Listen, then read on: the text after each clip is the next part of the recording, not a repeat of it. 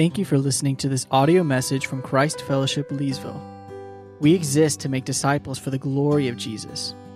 We pray God uses this message to help you grow in your walk with Christ. To learn more about Christ Fellowship, please visit us online at christfellowshipnc.org. Well, if you would turn in your Bibles to 1 Samuel chapter 15 as we continue through 1 Samuel, and we will cover all of 1 Samuel 15 this morning, Lord willing. So let me read the passage for us. We want to read God's word. It's one of the most important things, the most important thing we can do together this morning, so we don't want to neglect to do so. So let me read 1 Samuel 15, and then we'll pause and pray and ask for the Lord's help as we come before the truth of his word. 1 Samuel 15, beginning in verse 1.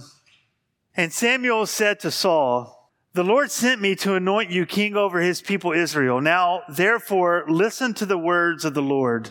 Thus says the Lord of hosts, I have noted what Amalek did to Israel in opposing them on the way when they came up out of Egypt. Now, go and strike Amalek and devote to destruction all that they have. Do not spare them, but kill both man and woman, child and infant, ox and sheep, camel and donkey. So Saul summoned the people and numbered them in Telaim, 200,000 men on foot and 10,000 men of Judah. And Saul came to the city of Amalek and lay in wait in the valley. Then Saul said to the Kenites, Go, depart, go down from among the Amalekites, lest I destroy you with them. For you showed kindness to all the people of Israel when they came up out of Egypt. So the Kenites departed from among the Amalekites. And Saul defeated the Amalekites from Havilah as far as Shur, which is east of Egypt. And he took Agag, the king of the Amalekites, alive, and devoted to destruction all the people with the edge of the sword. But Saul and the people spared Agag and the best of the sheep, and of the oxen, and of the fattened calves, and the lambs, and all that was good, and would not utterly destroy them. All that was despised and worthless they devoted to destruction. The word of the Lord came to Samuel. I regret that I have made Saul king, for he has turned back from following me and has not performed my commandments. And Samuel was angry and cried to the Lord all night. And Samuel rose early to meet Saul in the morning, and it was told Samuel, Saul came to Carmel, and behold, he set up a monument for himself and turned and passed on and went down to Gilgal. And Samuel came to Saul, and Saul said to him, Blessed be you to the Lord. I have performed the commandment of the Lord. And Samuel said, What then is this bleating of the sheep in my ears and the lowing of the oxen that I hear? Saul said, They have brought them from the Amalekites, for the people spared the best of the sheep and of the oxen to sacrifice to the Lord your God, and the rest we have devoted to destruction. Then Samuel said to Saul, Stop. I will tell you what the Lord said to me this night. And he said to him, Speak. And Samuel said, Though you are little in your own eyes, are you not the head of the tribes of Israel? The Lord anointed you king over Israel, the Amalekite, you on a mission and said, Go devote to destruction the sinners, the Amalekites, and fight against them until they are consumed. Why then did you not obey the voice of the Lord? Why did you pounce on the spoil and do what was evil in the sight of the Lord? And Saul said to Samuel, I have obeyed the voice of the Lord. I have gone on the mission on which the Lord sent me. I have brought Agag, the king of Amalek, and I have devoted the Amalekites to destruction. But the people took of the spoil, sheep and oxen, the best of the things devoted to destruction, to sacrifice to the Lord your God in Gilgal. And Samuel said, has the Lord as great delight in burnt offerings and sacrifices as in obeying the voice of the Lord? Behold, to obey is better than sacrifice, and to listen than the fat of rams. For rebellion is as the sin of divination, and presumption is as iniquity and idolatry. Because you have rejected the word of the Lord, he also has rejected you from being king. Saul said to Samuel, I have sinned, for I have transgressed the commandment of the Lord and your words, because I feared the people and obeyed their voice. Now, therefore, please pardon my sin and return with me, that I may bow before the Lord. And Samuel said to Saul, I will not return with you, for you have rejected the word of the Lord, and the Lord has rejected you from being king over Israel. As Samuel turned to go away, Saul seized the skirt of his robe, and it tore. And Samuel said to him, The Lord has torn the kingdom of Israel from you this day and has given it to a neighbor of yours who is better than you. And also the glory of Israel will not lie or have regret, for he is not a man that he should have regret. Then he said, I have sinned, yet honor me now before the elders of my people and before Israel, and return with me, that I may bow before the Lord your God. So Samuel turned back after Saul, and Saul bowed before the Lord. Then Samuel said, Bring here to me Agag, the king of the Amalekites. And Agag came to him cheerfully. Agag said, Surely the bitterness of death is past. And Samuel said, As your sword has made women childless, so shall your mother be childless among women. And Samuel hacked Agag to pieces before the Lord in Gilgal. Then Samuel went to Ramah, and Saul went up to his house in Gibeah of Saul. And Samuel did not see Saul again until the day of his death.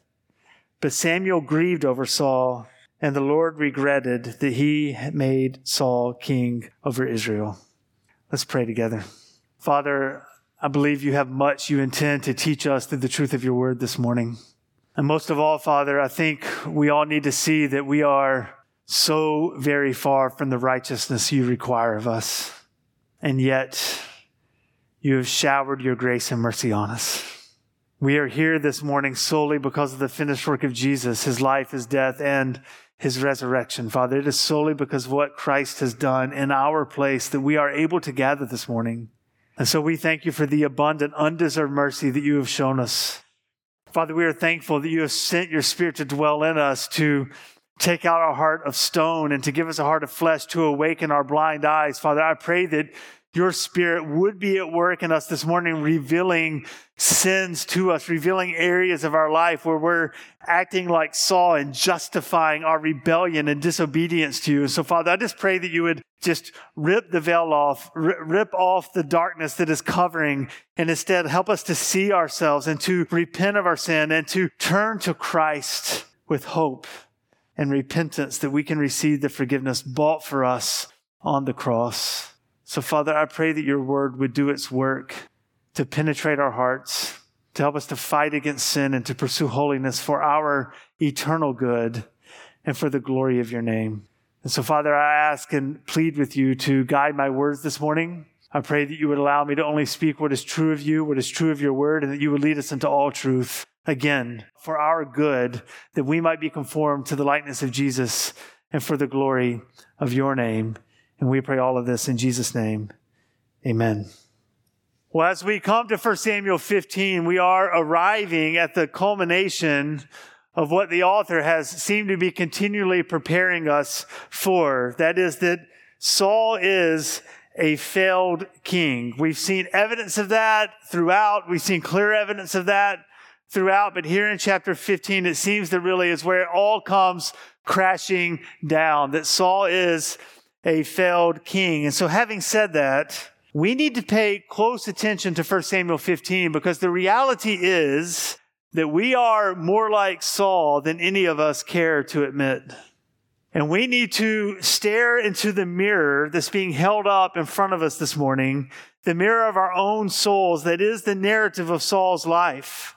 We need to look at it and see what we need to learn from it, that we not repeat Saul's mistakes and Saul's failures. You see, chapter 15 shows us that God rejects Saul because Saul failed to understand what obedience to the Lord really meant. Ultimately, Saul failed to grasp what the holiness of God really is. He had no understanding of what God's demands mean, what it means to be holy as God is holy. And as I said, if we're being honest, I think we can all admit that in many ways we share in Saul's failures because I mean, let's be honest. If we read a passage in our Bibles like 1 Peter chapter 1, verses 14 through 16, how do we process it? This is what 1 Peter 1, 14 to 16 says. As obedient children, do not be conformed to the passions of your former ignorance, but as he who called you is holy, you also be holy in all your conduct. Since it is written, you shall be holy, for I am holy. And I think if we're being honest, if I'm being honest this morning, we read a passage like that and we, we hear what it says, and it says, Be holy as he who called you as holy. And what we hear at is, be as good as you can be, right? Be better than the people around you.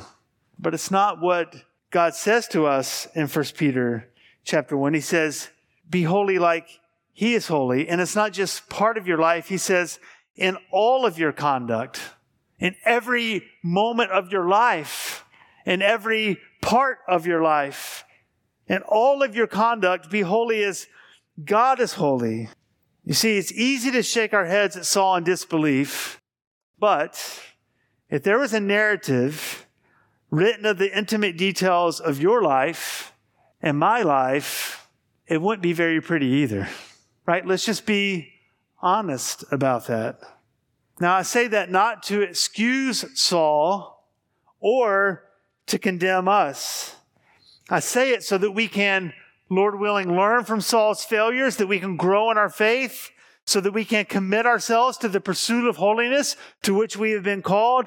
And I say it so that we can put away any sense you may continue to carry with you, that I may continue to carry with me of our own self righteousness that we tend to harbor in our hearts. We can just put it away and fall before the foot of the cross and the all sufficient work of Jesus in our place. So by God's grace, let's, let's look closely at Saul's failure and his rejection and let's, Lord willing, learn how we can grow in the pursuit of holiness in our own lives. So here as we see Saul's failures, I think there are four lessons this passage teaches us about the pursuit of holiness. And here they are. Number one, we must understand God's standard of obedience. We must understand God's standard of obedience. Number two, we must beware of the deceitfulness of sin. Number three, we need to listen to the piercing power of the Word of God. And number four, we must recognize the evidence of an unrepentant heart. Now, we're going to get into these four lessons a little bit later. Just they're going to be on the screen. You can hold them there. But before we kind of get into that, we need to be sure that we have an understanding of the events that happen in verses one through nine. So I want to take a few moments to review kind of the narrative that happens here at the beginning of chapter 15. Be sure we understand what Saul was commanded to do, what Saul did. And then after that, when Samuel hears from God, hears God's view of what happened and rebukes Saul, we hear Saul's response. That's where we'll get into these lessons beginning in verse 10. So let's take just a few moments to understand what it is exactly that's happening here in verses 1 through 9. So you look there at verse 1 of chapter 15. We have a clear statement from Samuel to Saul. He first reminds Saul of who he is. You've been anointed to be king over God's people. That's the role that you have. So you need to listen to what I'm going to say to you. And in verse 2, he gives the clear command from God. I have noted what Amalek did to Israel in opposing them on the way when they came up out of Egypt. Now go and strike Amalek and devote to destruction all that they have. Do not spare them, but kill both man and woman, child and infant, ox and sheep, camel and donkey. So the first important thing we need to see is that first phrase of verse 2 I have noted what Amalek did to Israel. So what is that referencing? What is it that Amalek did to Israel when they were escaping long after God's miraculous and powerful rescue from his people out of Egypt, from the slavery in Egypt. They walked through the Red Sea. They're, they're not yet wandering in the wilderness. They haven't gotten there yet. They're heading toward Mount Sinai where they're going to receive the commandments. So, so it's not long after they escape from Egypt. In fact, it's right after the first time they demand water and Moses strikes the rock and the water comes gushing out. Right after that happens, Exodus 17 says Amalek was the aggressor and out of nowhere, undeserved, attacks Israel as they are heading out of Egypt. You're probably a little bit more well known with this event than you may realize because this is the event when the Lord gives the people victory over the Amaleks, over Amalek, and he gives them victory as long as Moses keeps his arms in the air. If you remember that story, if you were a child in church, you learned that story. And as long as Aaron and Hur are holding up his arms, they have victory over the people. So that's the Amalekites that they're fighting in that moment. And God gives Israel victory over the Amalekites, even though they tried to, the, the Amalekites tried to ambush God's people. But then the key verse in Exodus 17 comes in verse 14. So after the battle's over and God has led his people to victory over the Amalekites, Exodus 17 14 says this Then the Lord said to Moses, Write this as a memorial in a book and recite it in the ears of Joshua, that I will utterly blot out the memory of Amalek from under heaven. God says, I am going to do this. And then 40 years later, after the wilderness wanderings, they're at the edge of the promised land. If you remember, Moses is not allowed to go in, but in Deuteronomy, Moses is reviewing the law with God's people, and Moses reminds them of what God said he is going to do to the Amalekites. And so in Deuteronomy chapter 25, verses 17 to 19, this is what Moses says to God's people on the edge of the promised land. Remember what Amalek did to you on the way as you came out of Egypt, how he attacked you on the way when you were faint and weary and cut off your tail, those who were lagging behind you, and he did not fear God. Therefore, when the Lord your God has given you rest from all your enemies around you, and the land that the Lord your God is giving you for an inheritance to possess, you shall blot out the memory of Amalek from under heaven. You shall not forget. And now, as we come to 1 Samuel chapter 15, this is almost 400, maybe a little over 400 years later. And God is saying, Remember both my promise, Exodus 17, I will blot them out, and remember my command, Deuteronomy 25, you shall blot them out. 400 years later, the time has come. By the way, just a reminder that God doesn't operate on our time scale. He is a patient God. He is a long suffering God. He operates on his time scale. And now, 400 years later, the time has come for God to fulfill his word. It is time for the destruction of the Amalekites. And so God tells Saul to go wipe them out. You see that in verse 3 Go and strike Amalek and devote to destruction all that they have. Do not spare them. Kill both man and woman, child and infant, ox and sheep, camel and donkey. Now, listen, I know that verse 3 is troublesome. Why would God command his people to kill every child and infant in a nation? What did the child and the infants do? They didn't attack anyone they didn't kill anyone. And often people use this to destroy or try to undermine our confidence in God's word, our confidence in God's goodness and God's justice and God's righteousness. They say things like, doesn't that make God guilty of genocide to kill an entire ethnic group, both man, woman, child, and infant? These are the kinds of things that Bible skeptics accuse God of. It is a hard but important question to deal with and to ask and to answer. So so I want you to know that what we're going to do is take next week and we're going to spend an entire sermon next week dealing with the hard questions that come out of this chapter. So I just want you to know that it's a preview for next week because these questions come up time and again in the Old Testament. And we don't have time to deal with it this morning to get a full understanding of what the driving main point of 1 Samuel 15 is, but yet at the same time, I don't want to just skirt over it and act like this isn't a serious thing that we need to interact with and we need to learn about. That's never my desire. We always want to deal with the hard things in God's word. And I don't want you taken off guard at some point in the future when, when someone says to you, well, how can God be good if he commands infants and children's and children to be killed by his people?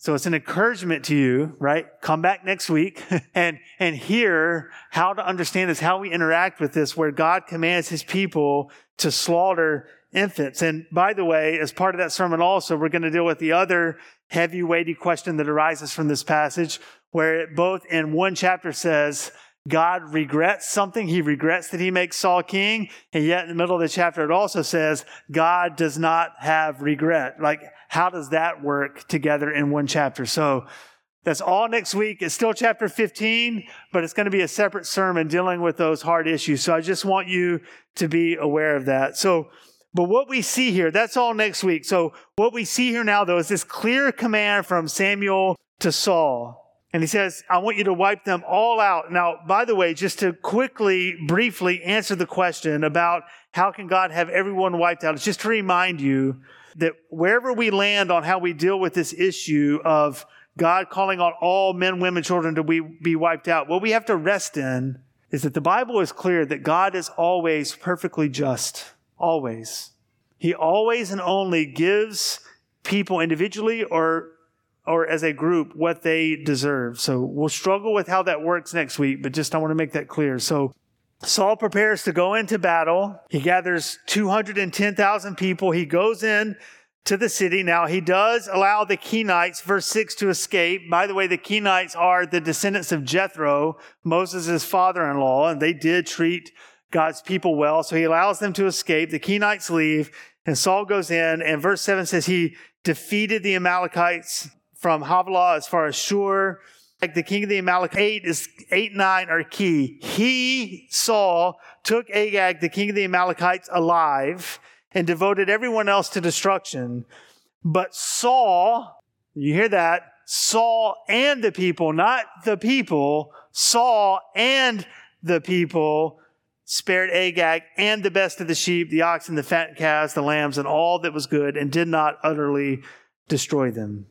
So this is what has happened. God said, destroy everything. Saul decided, I'll destroy, destroy some things, right? Even most things, but not all things.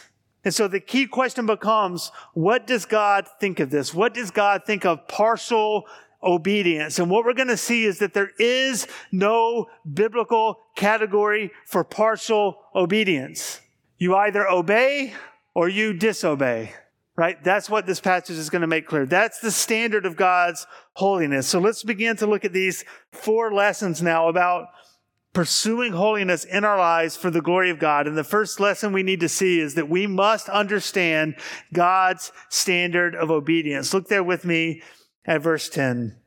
The word of the Lord came to Samuel. I regret that I have made Saul king, for he has turned back from following me and has not performed my commandments. Now, at this point, Samuel knows nothing of what has gone down in Saul's battle with the Amalekites. All he knows is what God has told him. And God comes and he tells him, look, Saul has not done what I commanded him to do. He has turned back from following me and has not performed my commandments. Now, the first thing he says is that he regrets that he made Saul king. Now, again, we're going to deal with how that works next week. But at this point, it's sufficient to say that this is telling us that God was grieved over Saul's disobedience.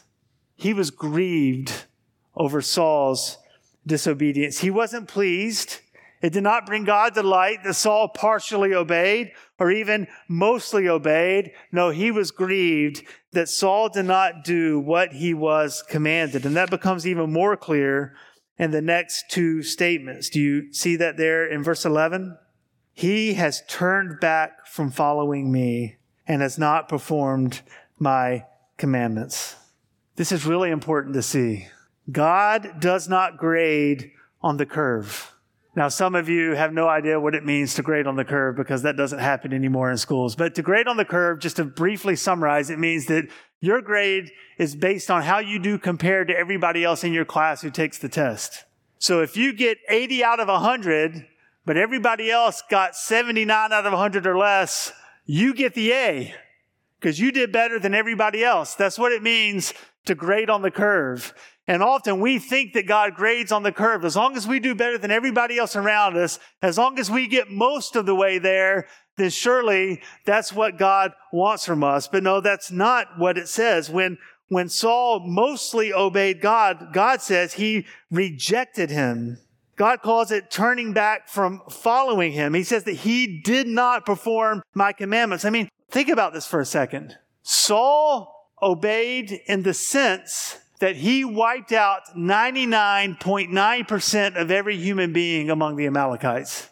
He spared one, Agag.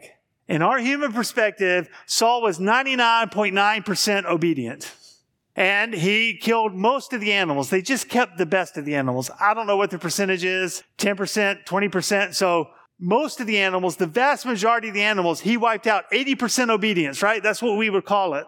So let's say you average that out, right? 90% obedience from Saul. That's what Saul gave. 90% obedience. And what does God call it in verse 11? He says, He turned back from following me and he has not performed my commandments and it caused God to grieve, to regret that he made Saul king. It could not be more clear what God thinks about partial obedience. He simply calls it disobedience. God is holy, and he therefore demands and expects full obedience to what he commands. That is God's standard. And the moment we begin to demean his standard of obedience, we also demean the holiness of God himself. Now we're told in verse 11 that this made Samuel angry. We're not told why. We're, we do not know if he was angry with Saul, angry with God. It, it was probably a whole mixed bag of emotions. It's okay to communicate anger to God that's communicated in faith. It's better to be honest with God than to just hide it in and not be honest. Like it's okay to cry out to the Lord and express your frustration, your anger with the situation. But in the end, Samuel rests in God and understands that what God has said is true, that Saul has failed, and he has turned his back on God's standard of obedience. But you see, here's the problem. We all live in a fallen world. And even though, Lord willing, you are, you are a redeemed child of God, you still have the lingering effects of the fall. We still have sin stained hearts and fallen minds. And our sin stained hearts and fallen minds are set on being like Saul and justifying and excusing so called partial obedience.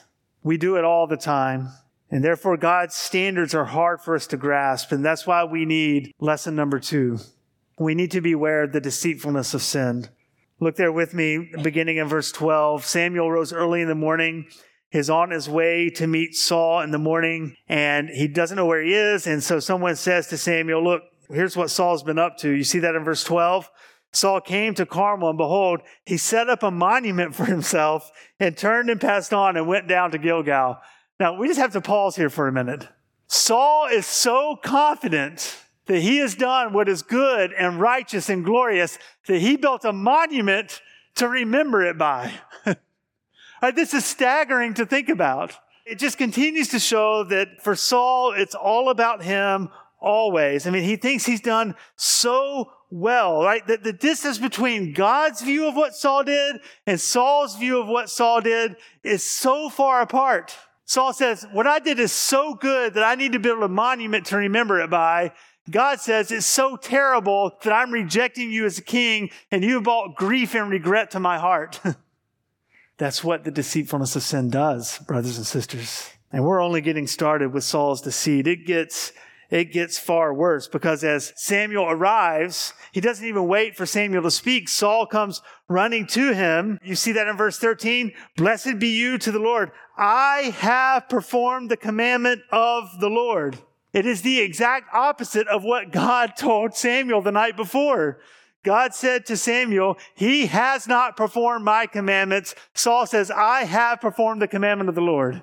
He is so treacherously deceived by his own sin. And so Samuel confronts him in one of the most glorious confrontations in all the Bible, right? In verse 14. Really, Saul? Then why do I hear the bleating of sheep and the lowing of oxen? The evidence is all around you, Saul, that you did not perform the commandment of the Lord. It is obvious that you did not do what was asked of you. And then Saul begins his justification and deflection. Notice what the pronoun is the first pronoun to come out of Saul's mouth is what? They.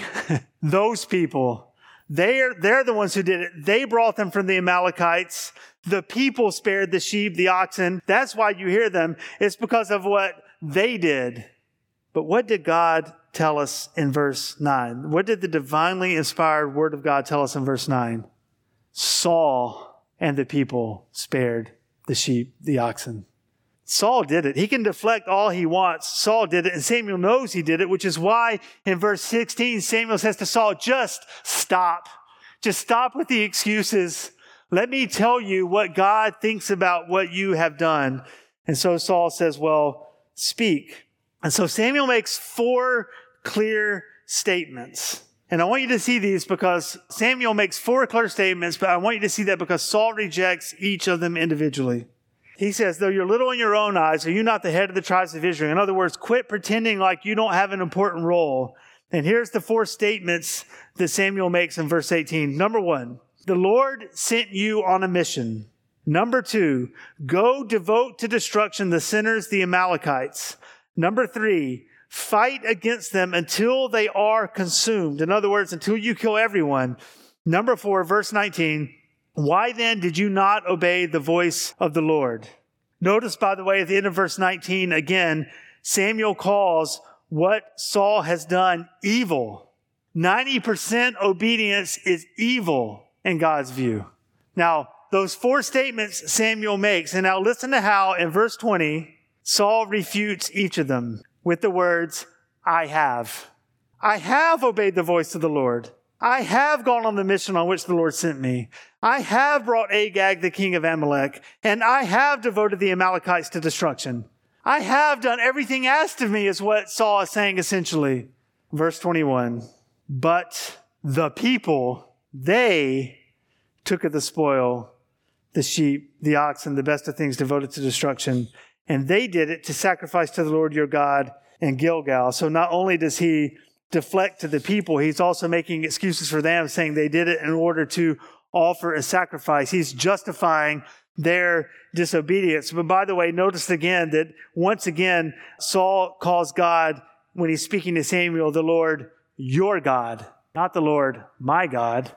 He's already separating himself from God even here. You see, Saul simply refuses to own up to what he has done. It sounds a lot like Adam in the Garden of Eden, right? Genesis chapter 3, verses 11 and 12. Adam and Eve have hidden after they ate of the forbidden fruit of the tree of the knowledge of good and evil.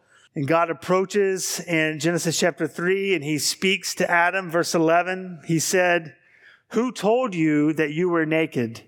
Have you eaten of the tree of which I commanded you not to eat? The man said, The woman, the woman whom you gave to be with me, she gave me the, the fruit of the tree and I ate, right? It's her fault. Right? This is what Saul is doing. It's their fault. They disobeyed. Why are you talking to me, God? Talk to her.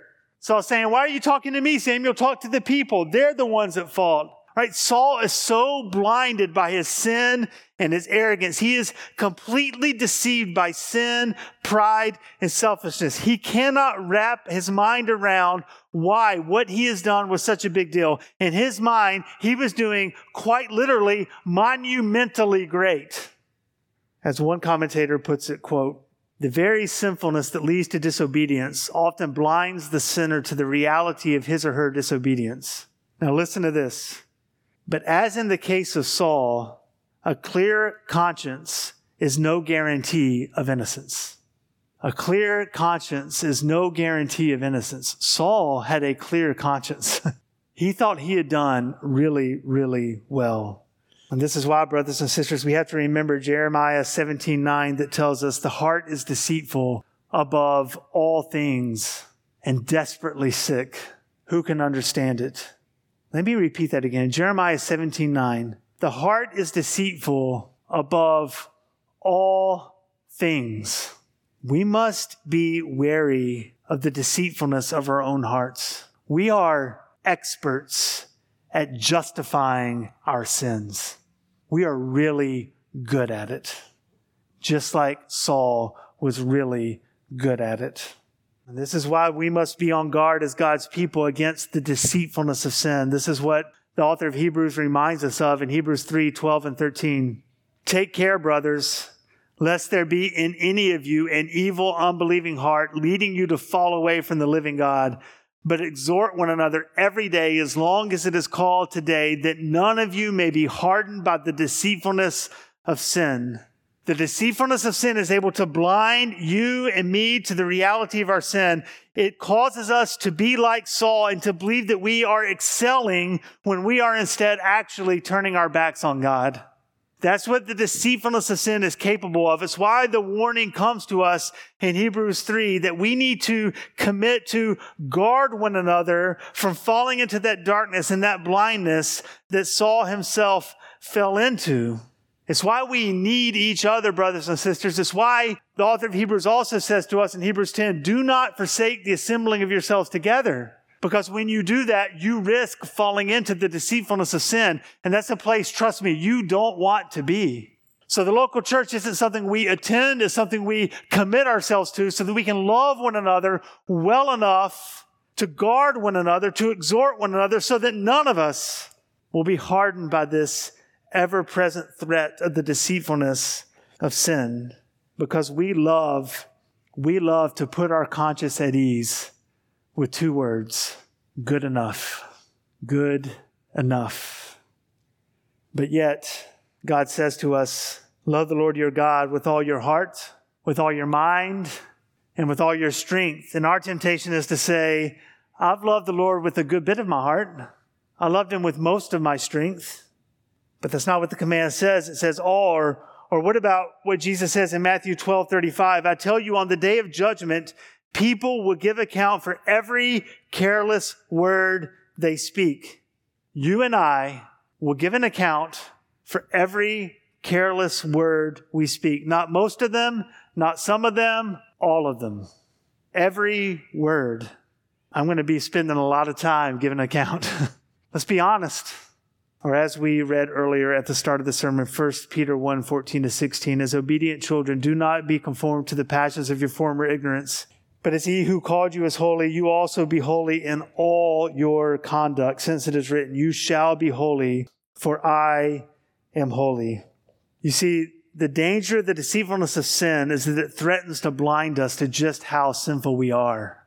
And that results in us wanting to build monuments to our self righteousness when we should be beating our chest like the tax collector in Jesus' story that says, Have mercy on me, a sinner.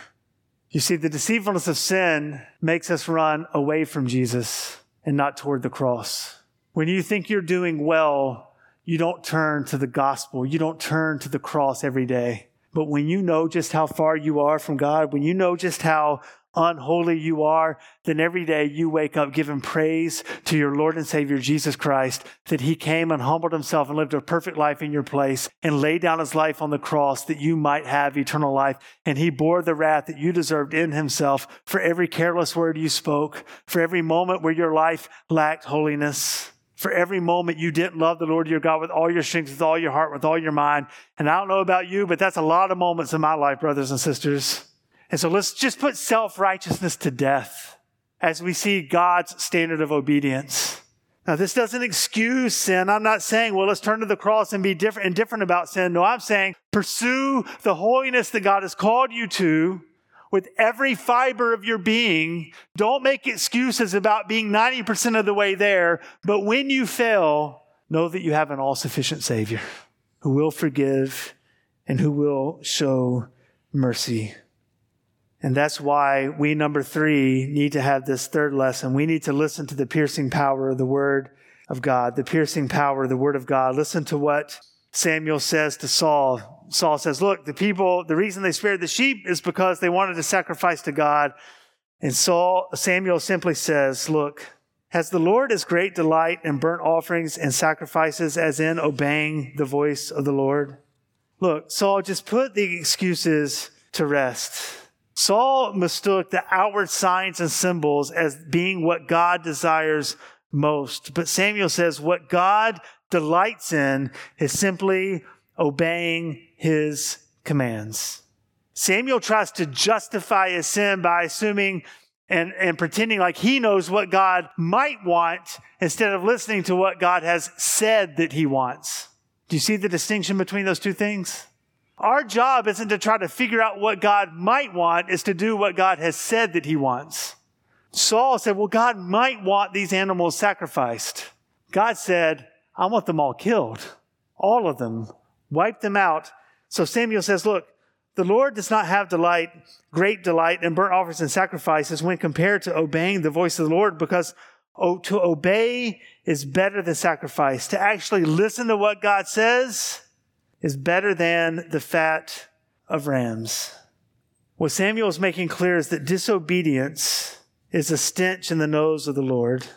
That outward symbols of obedience, when you're actually disobeying in your heart, does not bring delight to the Lord. He wants obedience fully, all the way, period. It is not your job, it is not my job to decide, to try and decide what commands we should obey and which ones we get to toss to the side. It's not our job to assume God will want us to disobey one of his commands in one area of our lives to justify disobedience in another one.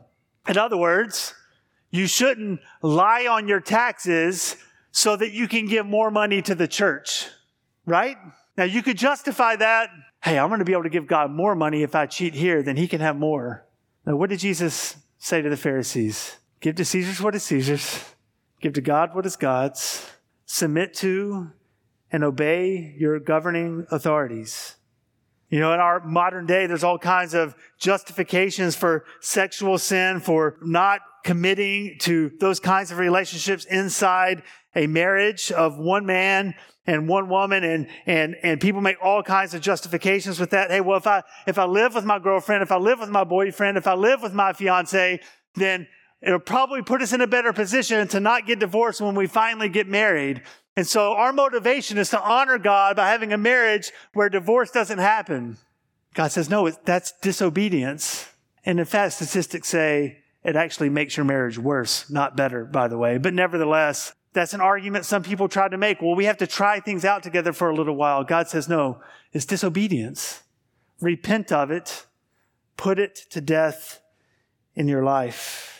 There are even those who take good things like time with family and they prioritize time with family over and above and make it much more important than a commitment to the local church. So if those two things come into conflict, they avoid commitment to the local church because of, they say, well, I need to have time with my family. Look, time with your family is good, but a time with your family keeps you from being committed to a local church. It's an idol in your life and you're in danger of being caught up in the deceitfulness of sin. So don't use obedience in one area of your life to excuse this kind of disobedience in another area. Just don't do it. God says, do not forsake the assembling of yourselves together. That's a command. Commit yourself to it. You see, we need powerful truth like these words to tell us, just to speak truth to us. Like, don't make excuses. Verse 23 says, rebellion is as of the sin of divination. What Samuel is saying to Saul is that when you rebel against the Lord because you think you know better than God, it's as if you were trying to predict the future. You don't know better than God. Don't try to be a prophet. Don't try to practice divination. Don't presume upon God. Just obey him and trust him. It is idolatrous and divination to do otherwise. And therefore, Samuel says, Saul, your 90% obedience is utter evil and wickedness, and you have been rejected from being king. Now, we need this kind of powerful truth just to speak to us, to make us aware of our sinfulness. But the question is, did it accomplish that in Saul's life? Is there fruit of genuine repentance in Saul's heart? Well, let's look at this final lesson in our pursuit of holiness. We have to recognize the evidence of an unrepentant heart. We can even deceive ourselves into thinking we are repentant when we actually are not. And what you're going to see is Saul is clearly not ultimately repentant. And it becomes clear as we look through the details. First, and we see this in verse 25. Saul says, I've sinned. So he, at least to some level, is head knowledge, understanding what's going on here. He says, I've sinned. I've transgressed the commandment of the Lord in your words because I feared the people and obeyed their voice. So far, so good. Verse 25, however, it goes off the rails. Now, therefore, please pardon my sin and return with me that I may bow before the Lord.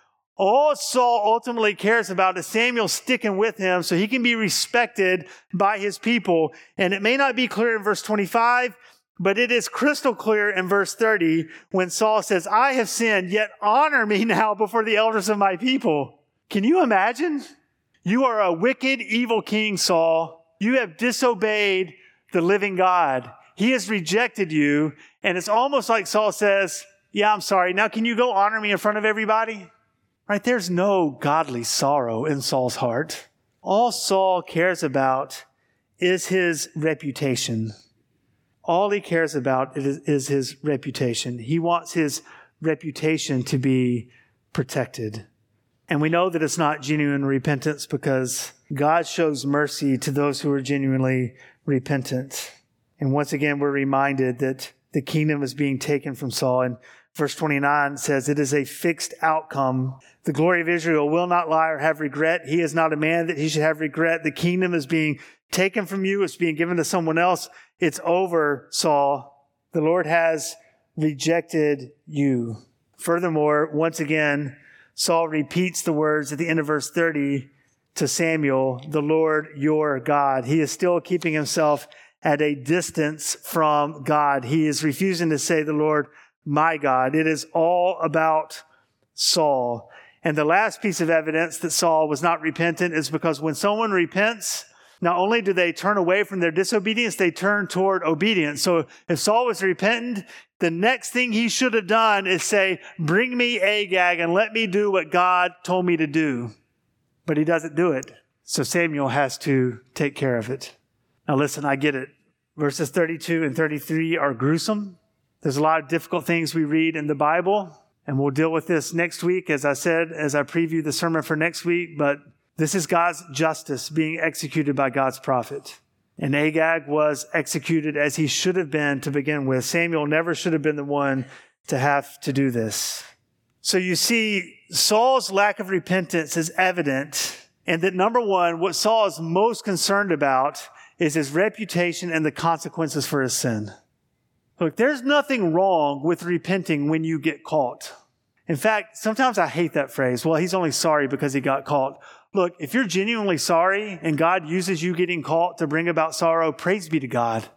David repented of his adultery with Bathsheba and murder of Uriah when Nathan confronted him. David repented because he got caught, but it was genuine repentance. So the issue here isn't Saul is sorrow or repentant because he got caught. The issue is he's not sorrowful.